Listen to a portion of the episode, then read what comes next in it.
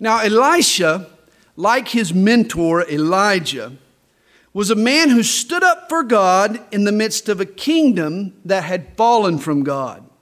Before he began his ministry, you remember, Elisha asked for and received a double portion of the spiritual power that had rested upon Elijah. The result is that he accomplished twice the work. Elisha ministered twice as long as Elijah, and he did twice as many recorded miracles as Elijah did. Elisha ended up a prophet in Israel for half a century, believe it or not, from 850 to 800 BC.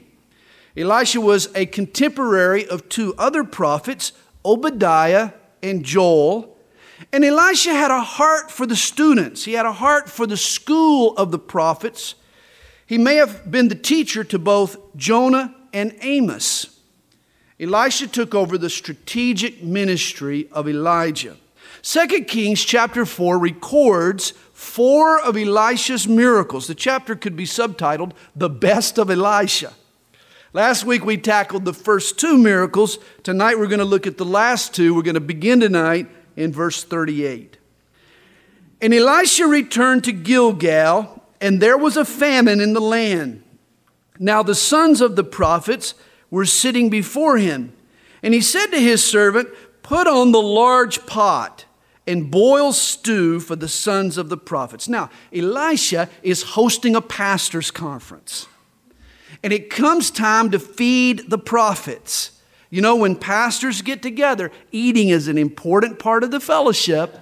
And so notice he says, put on the large pot. We got pastors here eating. And so one went out into the field to gather herbs and found a wild vine and gathered it with a lapful of wild gourds and came and sliced them into the pot of stew though they did not know what they were. And this is not good. Whenever the chef doesn't know what he's putting in the stew, beware. Then they served it to the men to eat. Now it happened as they were eating the stew that they cried out and said, Man of God, there's death in the pot. And they could not eat it. Evidently, the unidentified herbs and vines were poisonous and they didn't know it until someone had sipped the stew. And they shouted, There's death in the pot. Did you know that this is the problem with the whole human race? There's death in the pot. Satan has interjected death into the pot. The poison of sin has entered the world and it now contaminates every area, every arena of life. So Elisha said, then bring some flour. And he put it into the pot and said, Serve it to the people that they may eat. And there was nothing harmful in the pot. Now, what's most interesting about this miracle is what Elisha doesn't do.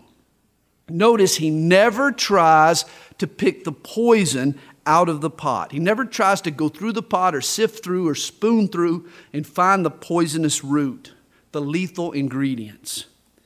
You know, many people think that this is the solution to sin, to pick out the poison. And so they put themselves through endless rounds of introspection and self evaluation. They think it's up to them to sort of sift through the stew and find all of the poisonous ingredients and eliminate them from the stew.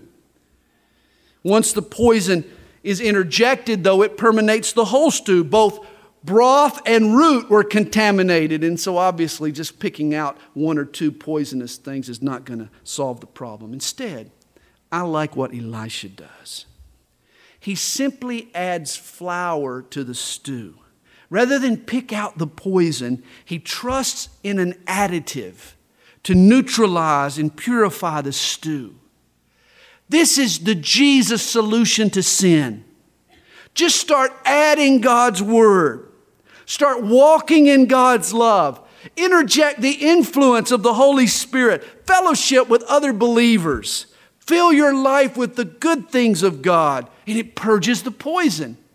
It neutralizes those poisonous ingredients.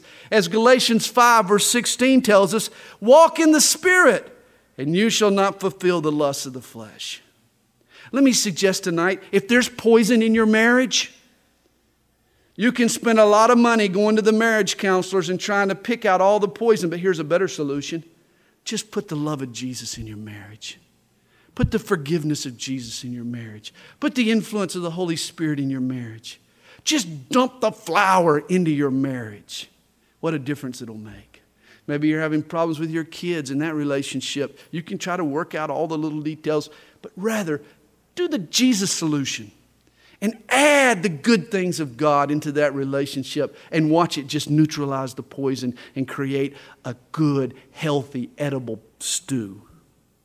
Recently, I read where a group of local pastors were in the news protesting the Sunday sale of alcohol. Now, I empathize with their concern. If you've been a pastor for any length of time, you know that drunkenness, it wrecks lives and it ruins families. But you know, even if these pastors succeed in the sale of hard liquor on Sundays, I doubt if it's going to do a whole lot to increase the moral climate of our society. You know what I mean?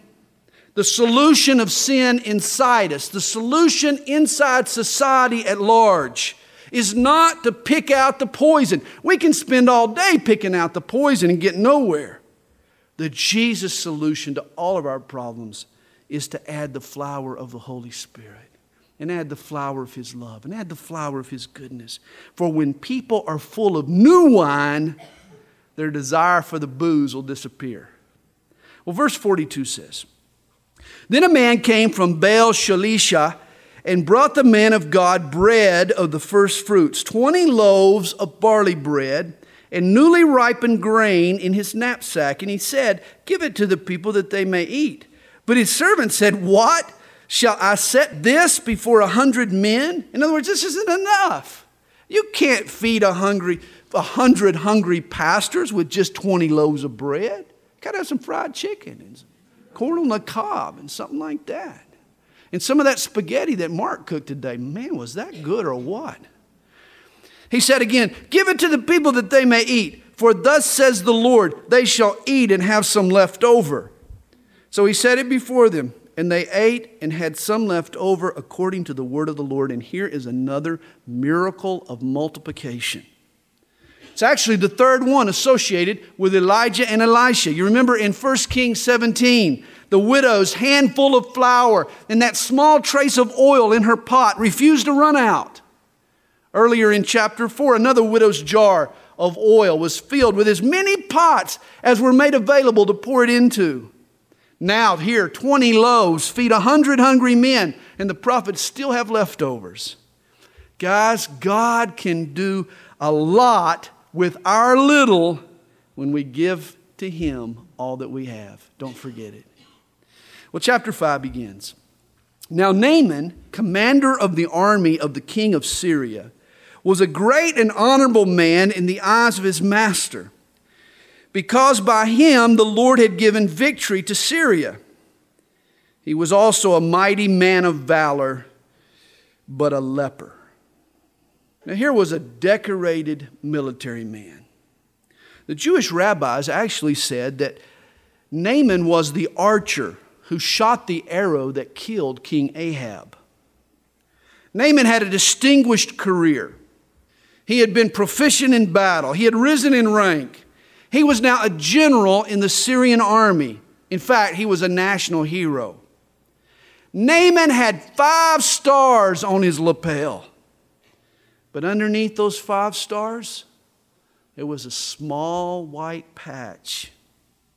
And that patch of leprosy on his skin made all of his victories and all of his medals and all of his stars incidental, minuscule. Leprosy was the AIDS of the ancient world. It carried an inescapable death sentence. And notice the last line here in verse 1 He was also a mighty man of valor, but a leper. And I hope you realize there is a but in everybody's life.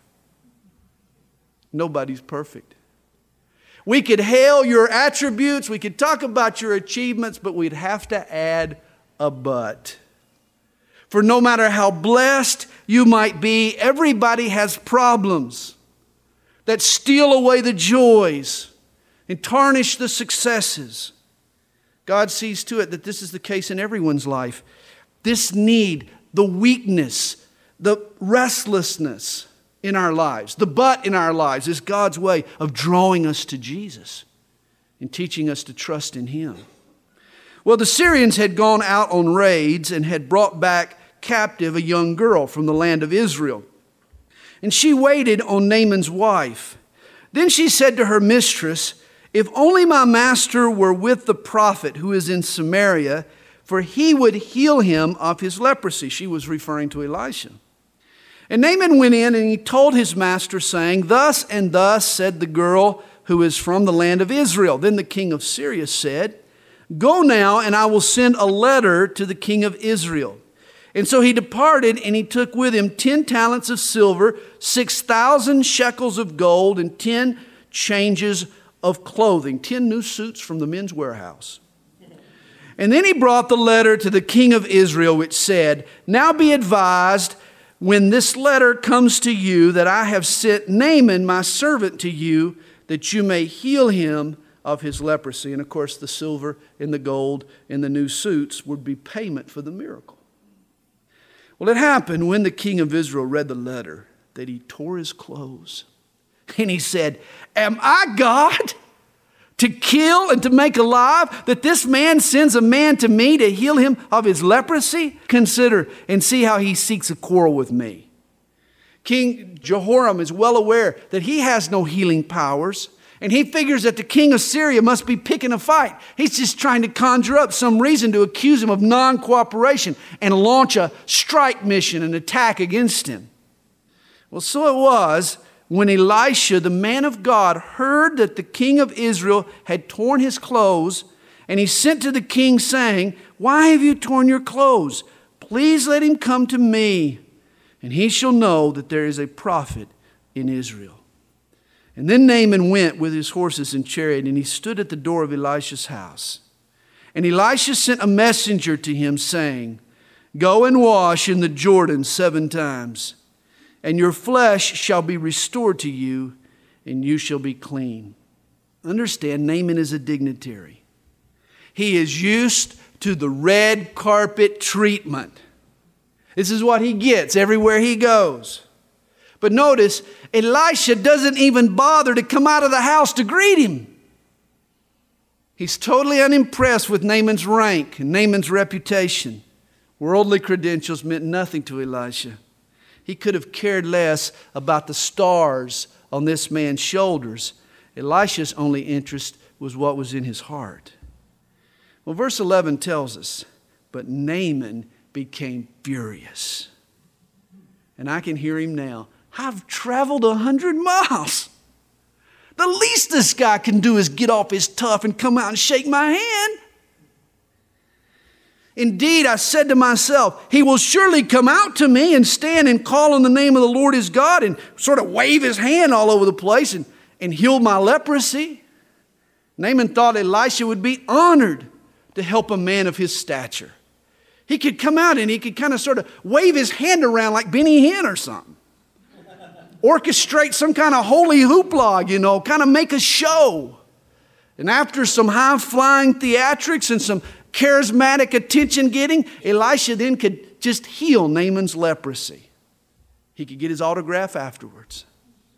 Once he was clean of his nasty leprosy, Naaman might even agree to a photo op. Well, Naaman is about to learn a lesson. God's healing and God's miracles come not to the mighty or to the worthy or to the deserving, but to the humble to people who have no claim of their own, but people who come on their knees, people who come begging for mercy, people who come with faith. This is what God responds to. This is what God blesses. God will not only remove Naaman's spot, but in the process, he'll heal him of a worse leprosy called pride. Well, Naaman continues his tirade. Are not the Abana and the Pharpar the rivers of Damascus better than all the waters of Israel? Can I not wash in them and be clean? And so he turned and he went away in a rage. Oh my, if this was all the prophet was going to do, tell me to go down and dip in the muddy Jordan River, you know, I would have just stayed at home. The rivers in Syria are nicer than this muddy Jordan. Verse 13. And his servants came near and spoke to him and said, My father, if the prophet had told you to do something great, would you not have done it? Good question. How much more then when he says to you, Wash and be clean? And so he went down and he dipped seven times in the Jordan, according to the saying of the man of God. And you know, after the first six dips, Naaman felt like a complete idiot. What am I doing dipping in this muddy water? He kept looking at his little pot, patch of leprosy and he, nothing's happened and he thinking, I'm just stupid. This is nuts. I, get me out of here. I want to get home. He was so embarrassed. I mean, his horses drank from this river. How could it possibly heal him? But after the seventh dip, after the seventh dip, we're told his flesh was restored like the flesh of a little child, and he was clean. Wow. Of course, the river had nothing to do with it. It wasn't the river that healed him. But God's supernatural power responded to this man's act of humility. God's power always responds to our acts of humility, it always responds to our need, our neediness. God responds to our, our humility not our pride and insolence. Simple obedience became the leper's cure this day. Understand, Naaman had two problems that most of us share. First was sophistication. You see, Naaman was into image. Remember those old Andre Agassi commercials, you know? Image is everything, you know. That was Naaman. He was a control freak.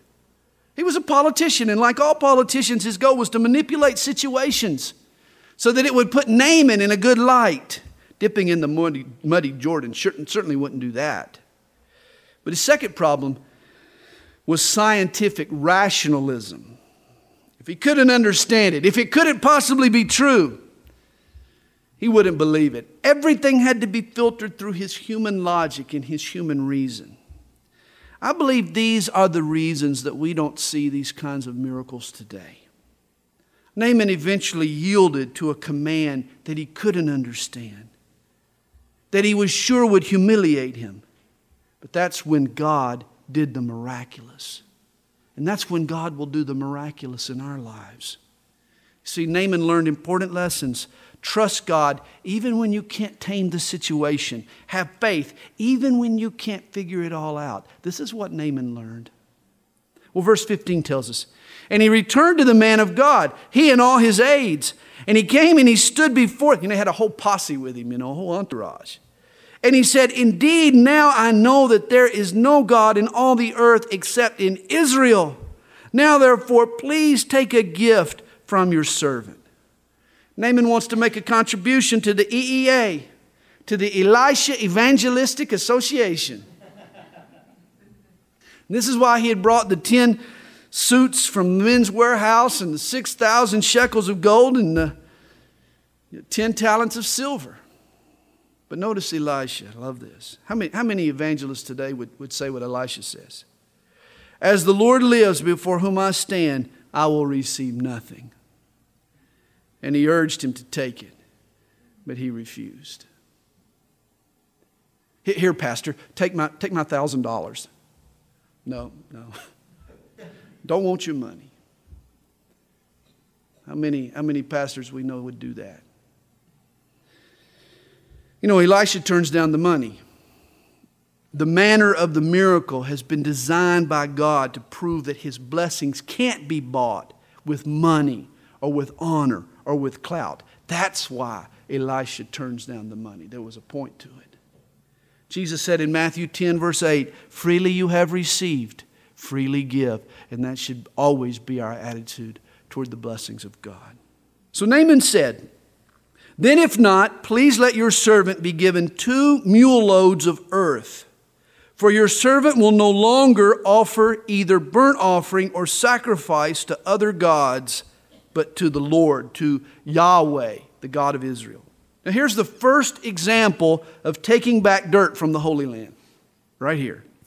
Actually, this was a response to his super, superstitious upbringing. You remember we talked earlier about the concept of localized deities. You know, every parcel had its own unique gods.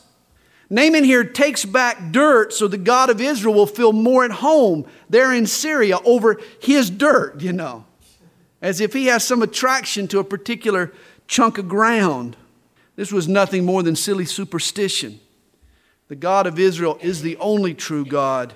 He is sovereign over all heaven and all earth. God is not contained to a load of dirt. Naaman, though, is a typical new believer. You know, he's learned of God's love, he's put his faith in God, but now he has to unlearn all of the lies that he's believed in the past. You remember when you first got saved? You know, it wasn't just what you what you were going to learn, but it's what you had to unlearn. Christian discipleship is learning God's word and it's unlearning the lies of the world. Well, Naaman's comments in verse 18 show that he's taking his newfound faith seriously. He's pondering the demands of discipleship. Following God will have some dramatic implications for a Syrian of his stature and in his position. And so he says, Yet in this thing may the Lord pardon your servant. When my master goes into the temple of Rimmon, who was the false god of the Syrians, and he leans on my hand, and I bow down in the temple of Rimmon. When I bow down in the temple of Rimmon, may the Lord please pardon your servant in this thing. You see, Naaman was the king of Syria's right hand man. And state business would require him for time to time to enter into the temple of Rimmon, this false god. In his heart, Naaman would be worshiping the God of Israel, but he wasn't sure how God would feel about his presence in a pagan temple. And so he asks for forgiveness in advance. Now, that's not a good thing to do. God, I'm about to sin. Please forgive me ahead of time. That gets you in a lot of trouble. But he's a new believer and he's trying to work these things out and he's just embraced the God of Israel and he's thinking ahead. How's this going to impact my life when I get back home? And this is the, the whole process of discipleship. It's taking the faith that we've received, it's taking the goodness of God and the grace of God, but then figuring out how does this apply when I go to work tomorrow? How does this apply when I, am dealing with situations in the neighborhood and I'm talking to my friends? And this is what Christian discipleship is all about. Well, I like how Elisha responds, or better yet, how he doesn't respond. Notice Elisha just says, Then he said to him, Go in peace. Elisha doesn't let Naaman off the hook either way. He doesn't tell him what he should do or what he shouldn't do.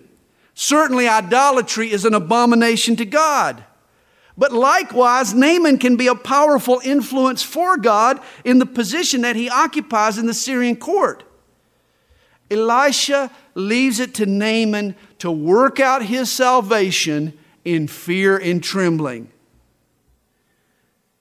Rather than just rely on pat answers, the prophet knows that the Holy Spirit is going to lead this man.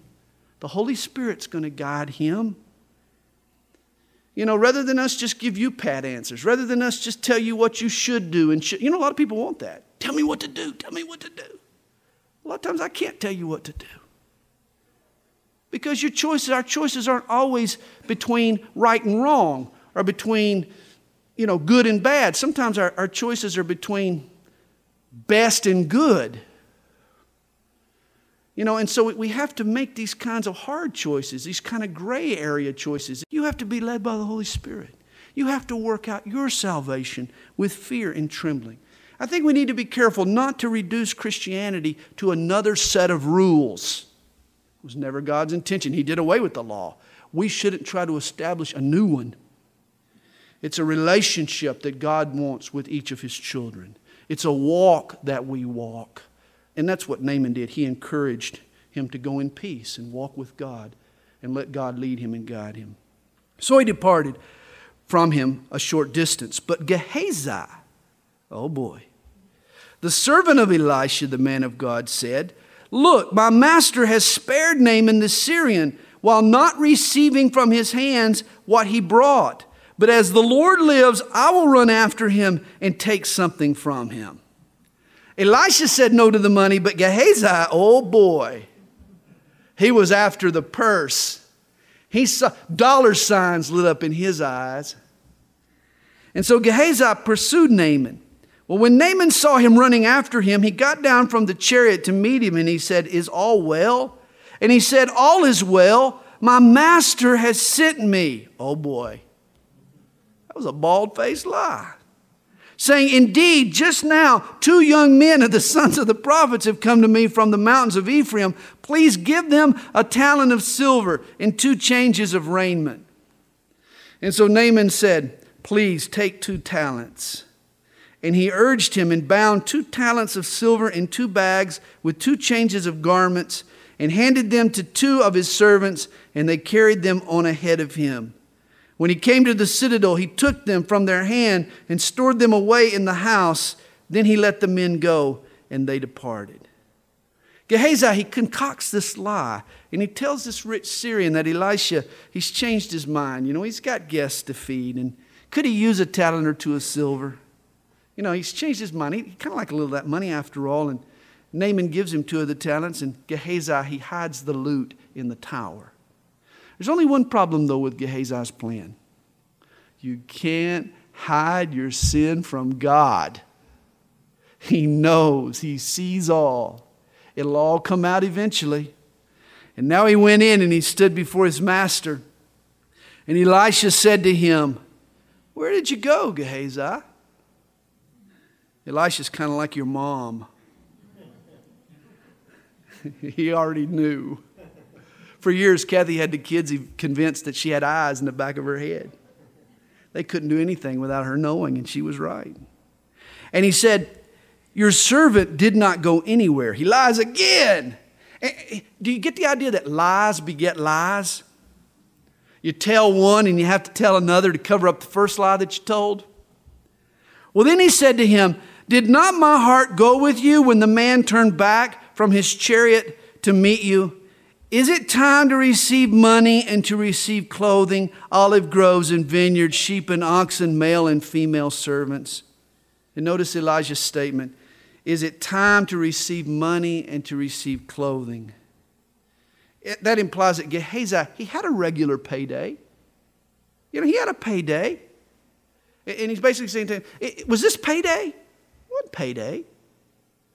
Why, why aren't you content with your pay? Why do you want more? That was the idea. He realized that Gehazi's problem was greed, which has been the downfall of many a minister, I'll tell you. You know, there are three huge traps for a man in ministry.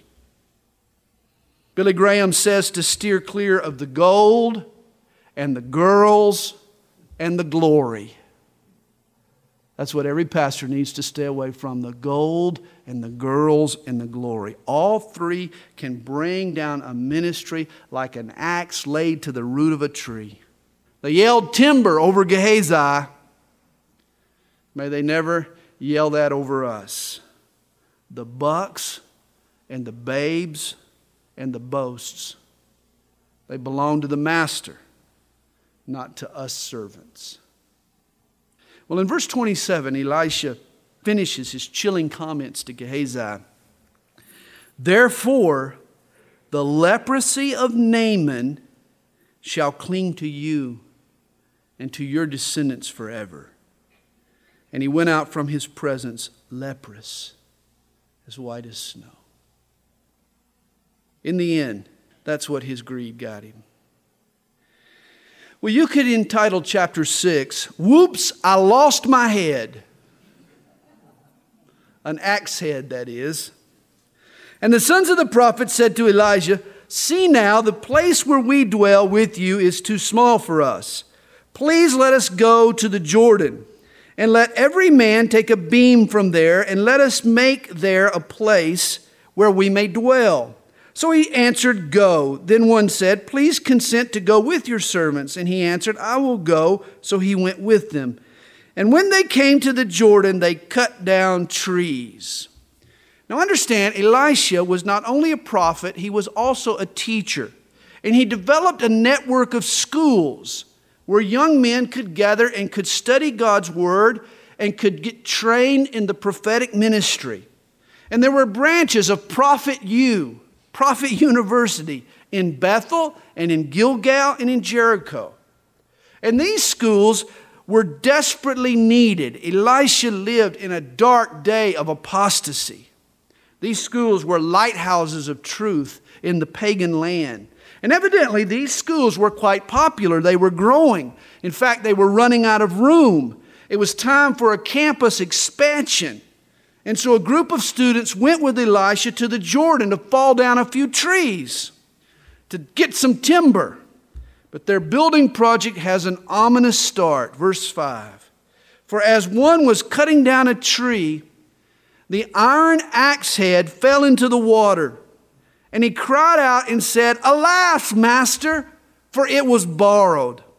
Now, one of the guys is chopping away, just chopping, chopping, and this very valuable iron axe head flies off into the river. I'm sure all the golfers in the crowd can relate to this. I've spent many afternoon hacking and hacking and hacking, and suddenly my iron goes flying into the water. I don't know how it happens. hey, in the ninth century BC, iron implements of any kind were expensive. And worse, this was a borrowed axe. Man, the guy who's working with this thing, he says, I got to get this thing back. I got to return it. And so the man of God said, Where did it fall? And he showed him the place. And so he cut off a stick and threw it in there. And he made the iron float. Therefore he said, Pick it up for yourself. So he reached out his hand and he took it. Now Elisha throws a stick into the river where the axe head has sunk. And miraculously, the iron floats to the surface. Today, modern man has found ways to make iron float. Just go down to the harbor and watch the Navy vessels sail in and out. If man can engineer iron floating, then it shouldn't surprise us that God has his ways as well. What Elisha did, though, was perform a miracle of retrieval. Notice this a miracle of retrieval. He recovered what everyone thought was lost. And he did it by throwing a stick into the water. Think of what's been lost in your life tonight. Think of what's been lost. Do you have rusted talents? Is your marriage on the rocks? Has your mind been burned out with drugs? Do you have a heart that's lost its innocence? And what's worse, what you've lost was borrowed for they were all God's gifts, weren't they? God gave them to you to be used for His glory. You see, on our own, we're sunk until God tossed in a stick, a roughed out piece of wood. We call it the old rugged cross. God has redeemed the world through that stick. He's retrieved us and all that's been lost from sin and Satan our mind and our talents and our heart and our marriage. He's raised us up from the depths. Once during the Easter season, there was a little boy who noticed all of the crosses on the front lawns of the neighborhood churches. And so he asked his mom, Why all the plus signs? I like that though, for the cross is definitely a plus. Man was weighted down by sin until God tossed in the stick. Add the cross. Add the cross of Jesus, and the solution of sin suddenly becomes crystal clear. The weight of sin is removed, the load becomes light. What was lost is retrieved once you toss in the stick, that old rugged cross. Well, in verse 8, the king of Syria is at war with Israel. but the Israelis have a secret weapon. Now, the king of Syria was making war against Israel, and he consulted with his servants, saying, My camp will be in such and such a place. And the man of God sent to the king of Israel, saying, Beware that you do not pass this place, for the Syrians are coming down there. Then the king of Israel sent someone to the place of which the man of God had told him. Thus he warned him, and he was watchful there, not just once or twice. In other words, this thing keeps happening. I mean, the king of Syria makes his plans, and somehow the army in Israel's respond to it. They, they're figuring out what he's saying to his court, to his associates. Therefore, the heart of the king of Syria was greatly troubled by this thing, and he called his servants and he said to them, Will you not show me which of us is for the king of Israel? I mean, every time the Syrians have a strategic battle maneuver, God revealed their whereabouts to Elisha. And so the king of Israel could counter. And finally, the king of Syria gets tired of this and he suspects a traitor in his court. There's a spy. He calls a meeting to find the guy who's the spy. Well, that's when the king's servant tells him, None, my lord, O king, but Elisha, the prophet who is in Israel, he tells the king of Israel the words that you speak in your bedroom. In other words, King, you can't whisper to your wife in your bed without Elisha knowing what you've said. You know, when we visit the Golan Heights, you can see on top of the mountains the high tech surveillance equipment. And this equipment is aimed at the city of Damascus. Today, Israel still hears the king of Syria in his bedroom. Just through a little different method, through this high tech surveillance. Here, though, is the ultimate in espionage divine surveillance. I remember when our kids were little, we had a baby monitor in their room. They had, we had a, one monitor in their room, and we had one monitor in our room so we could hear them. If anything, they woke up in the night or whatever. And, and the family across the street, they also had an infant. And they too had one of this baby monitor system. And one day, my neighbor and I, we were talking out in the yard, and he, he said, Oh, by the way, I, I heard your wife and, and you talking last night on our monitor. That's kind of unnerving. to know that your neighbor's listening to you with your wife in your bedroom, you know, talking. Evidently, he had picked up our frequency.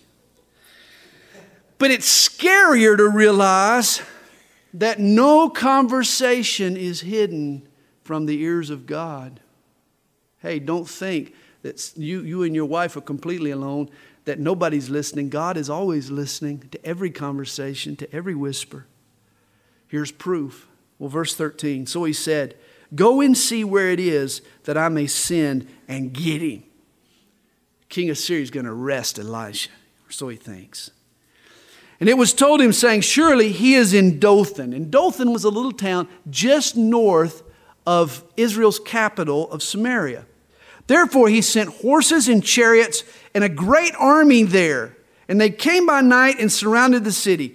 This is an extraordinary effort to capture one man, a great army. And when the servant of the man of God arose early and went out, there was an army surrounding the city with horses and chariots. He was stunned.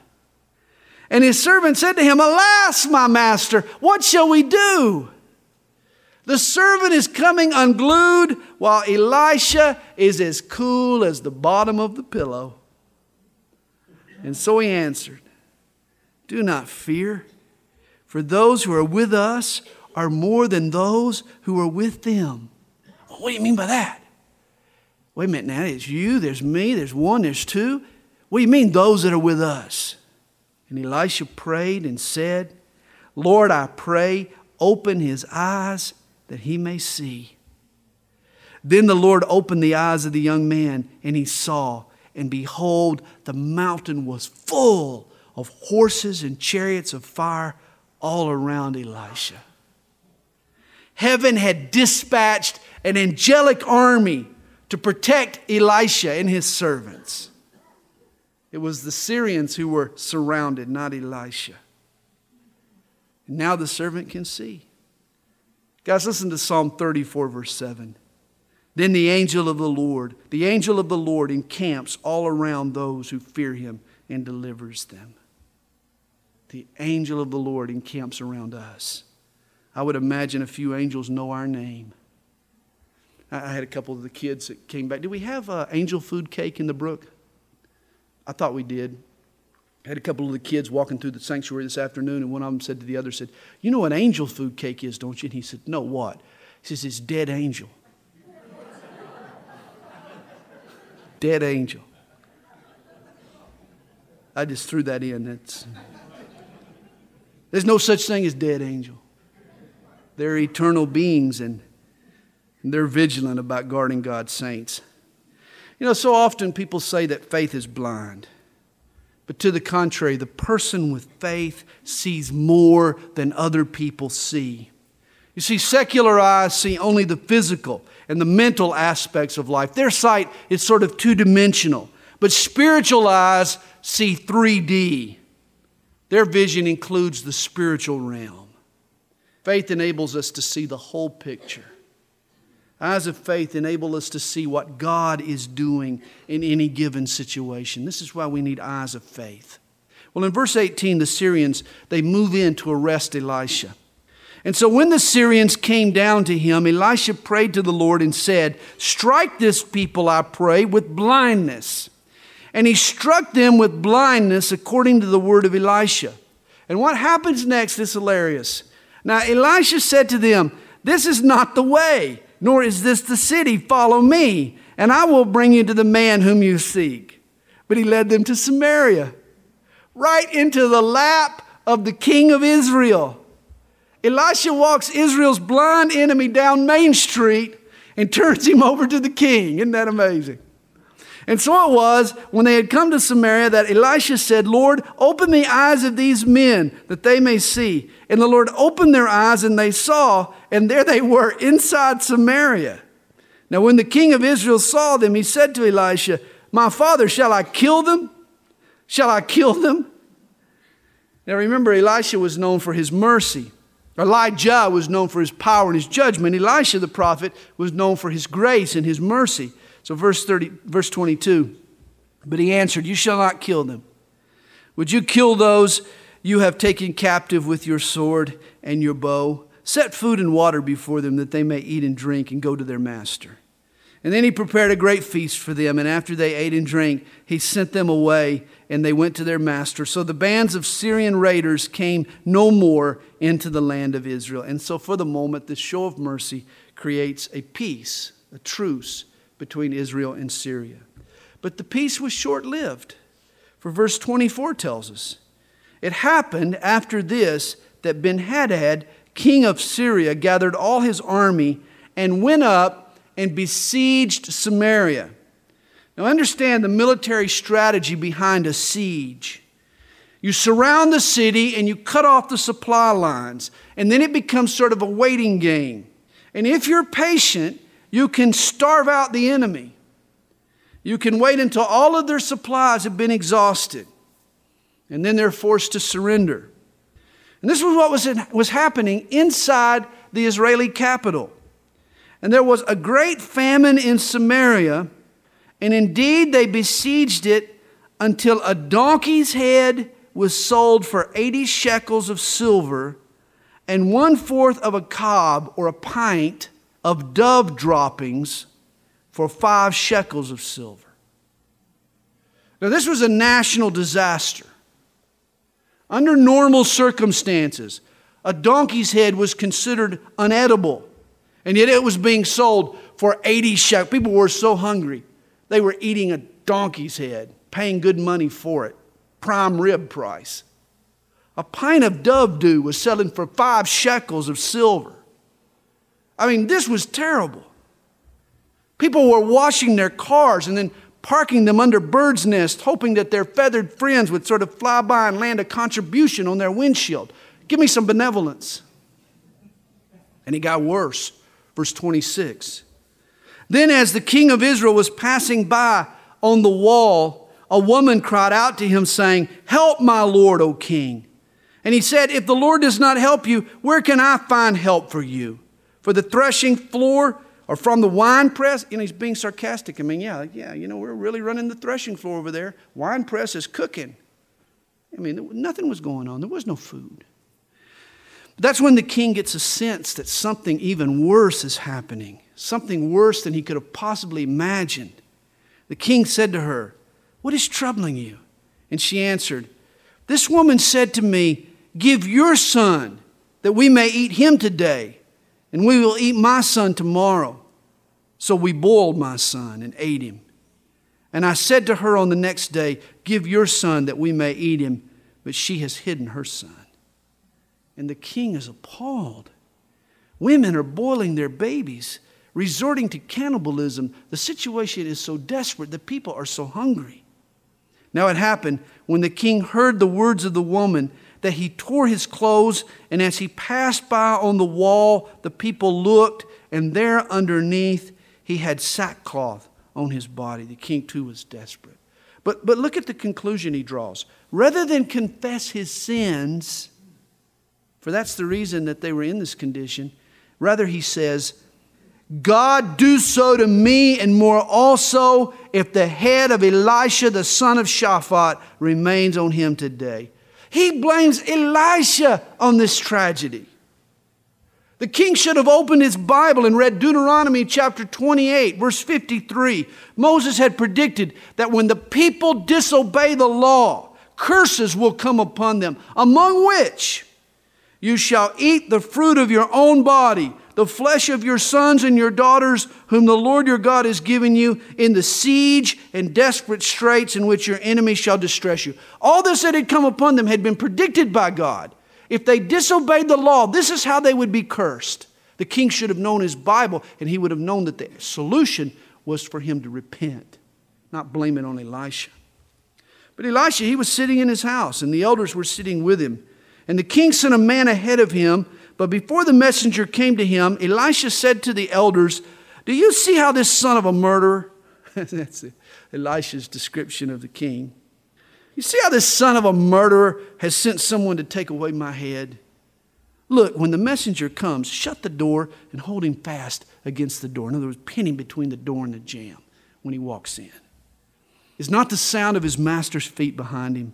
In other words, the king's going to show up next. And while he was still talking with them, there was the messenger coming down to him. And then the king said, Surely this calamity is from the Lord. Why should I wait for the Lord any longer? chapter 7. Then Elisha said, Hear the word of the Lord. And Elisha makes a mind boggling prediction. Never has a prophet gone this far out on the limb, trust me. Thus, tomorrow about this time, a seah of fine flour shall be sold for a shekel, and two seahs of barley for a shekel at the gate of Samaria. A seah was eight gallons. A shekel was the equivalent of 60 cents. Understand, one pint of dove dew is selling for five shekels. 24 hours later, eight gallons of fine flour and 16 gallons of barley grain will sell for a single shekel. How could such a dramatic turnaround happen in such a short period of time? And this is the conclusion that one of the king's officials draws. Notice verse 2. An officer on whose hand the king leaned answered the man of God and said, Look, if the Lord would make windows in heaven, could this thing be? He scoffed at God's promise. There's no way, man. Here was his problem his heart wouldn't believe what his mind couldn't conceive. And this is our problem. This is the huge stumbling block to faith. As long as a person can see a way for God to work it out, as long as we can see a possible scenario for how God can do it, then we'll believe. But what happens when the promise seems impossible? When we look at the situation and we think, there's no way to solve this problem. Are we going to limit God to only what our flesh can figure? To only what our mind can muster? Hey, God is able to work outside of our lines Don't box him in. He has means that you and I know nothing about. Well, Elisha, he warns the king's scoffing servant that God will get the last laugh. He tells him, in fact, you shall see it with your eyes, but you shall not eat of it. Well, the Lord works this miracle in a most unexpected way. Verse 3. Now there were four leprous men at the entrance of the gate, and they said to one another, Why are we sitting here until we die? If we say we will enter the city, the famine is in the city and we shall die there. And if we sit here, we shall die also. Now, therefore, come, let us surrender to the army of the Syrians. If they keep us alive, we shall live. If they kill us, we shall but die. No, we're going to die anyway. No matter what we do, we're probably going to die. So, you know, let's, let's just see what happens. God starts this miracle with four lepers who've got nothing to lose. kind of funny. And they rose at twilight to go to the camp of the Syrians. And when they had come to the outskirts of the Syrian camp, to their surprise, no one was there. No one's home. For the Lord had caused the army of the Syrians to hear the noise of chariots and the noise of horses, the noise of a great army. So they said to one another, Look, the king of Israel has hired against us the king of the Hittites and the king of the Egyptians to attack us. Therefore they arose and fled at twilight and left the camp intact, their tents, their horses, and their donkeys, and they fled for their lives. God fooled the Syrians, He created an illusion. The Syrians thought they were under attack. They thought Israel had hired mercenaries to fight for them. The Syrians panicked and split, and they left their tables full of food. Their supplies were well stocked. I mean, what was the noises? We don't know. Kathy says that when I snore at night, I sound like a stampede of horses. So, you know, who knows? Maybe God recorded my snoring and played it for the Syrians, you know, and they, they thought they were being attacked and they split. And when these lepers came to the outskirts of the camp, they went into one tent and ate and drank and carried from it silver and gold and clothing and went and hid them. Then they came back and entered another tent and carried some from there also and went and hid it. I mean, these guys had hit the jackpot. They won the lottery. But that's when it dawns on them that this is not just about us. There's thousands of hungry people back in Samaria. Verse 9. And so they said to one another, We are not doing what's right. This day is a day of good news, and we remain silent. If we wait until morning light, some punishment will come upon us. Now, therefore, come, let us go and tell the king's household. And so they went and called to the gatekeepers of the city and told them, saying, We went to the Syrian camp, and surprisingly, no one was there, not a human sound, only horses and donkeys tied, and the tents intact. And the gatekeepers called out, and they told it to the king's household inside. And so the king arose in the night, and he said to his servants, Let me now tell you what the Syrians have done to us. They know that we are hungry. Therefore, they have gone out of the camp to hide themselves in the field, saying, When they come out of the city, we shall catch them alive and get into the city. And one of his servants answered and said, Please let several men take five of the remaining horses. I mean, they'd eaten all the others, which are left in the city Look, they may either become like all the multitude of Israel that are left in it, or indeed, I say, they may become like all the multitude of Israel left from those who are consumed. So let us send them and see. They draw the leper's conclusion man, we got nothing to lose anyway. Well, therefore, they took two chariots with horses, and the king sent them in the direction of the Syrian army, saying, Go and see. And they went after them to the Jordan. And indeed, all the road was full of garments and weapons which the Syrians had thrown away in their haste. So the messengers returned and told the king. Then the people went out and plundered the tents of the Syrians. And remember the prediction of Elisha. So a seah of fine flour was sold for a shekel, and two seahs of barley for a shekel, according to the word of the Lord. And I wonder what happened to that official who scoffed at God's promise. Verse 17. Now the king had appointed the officer on whose hand he leaned to have charge of the gate. In other words, the scoffer had become the gatekeeper. Not a good job to have when you're between tables of cooked food and desperately starving people. And so the people trampled him in the gate, and he died, just as the man of God had said, who spoke when the king came down to him. So it happened, just as the man of God had spoken to the king, saying, Two seahs of barley for a shekel and a seah of fine flour for a shekel shall be sold tomorrow about this time in the gate of Samaria. Then that officer had answered the man of God and said, Now look, if the Lord would make windows in heaven, could such a thing be?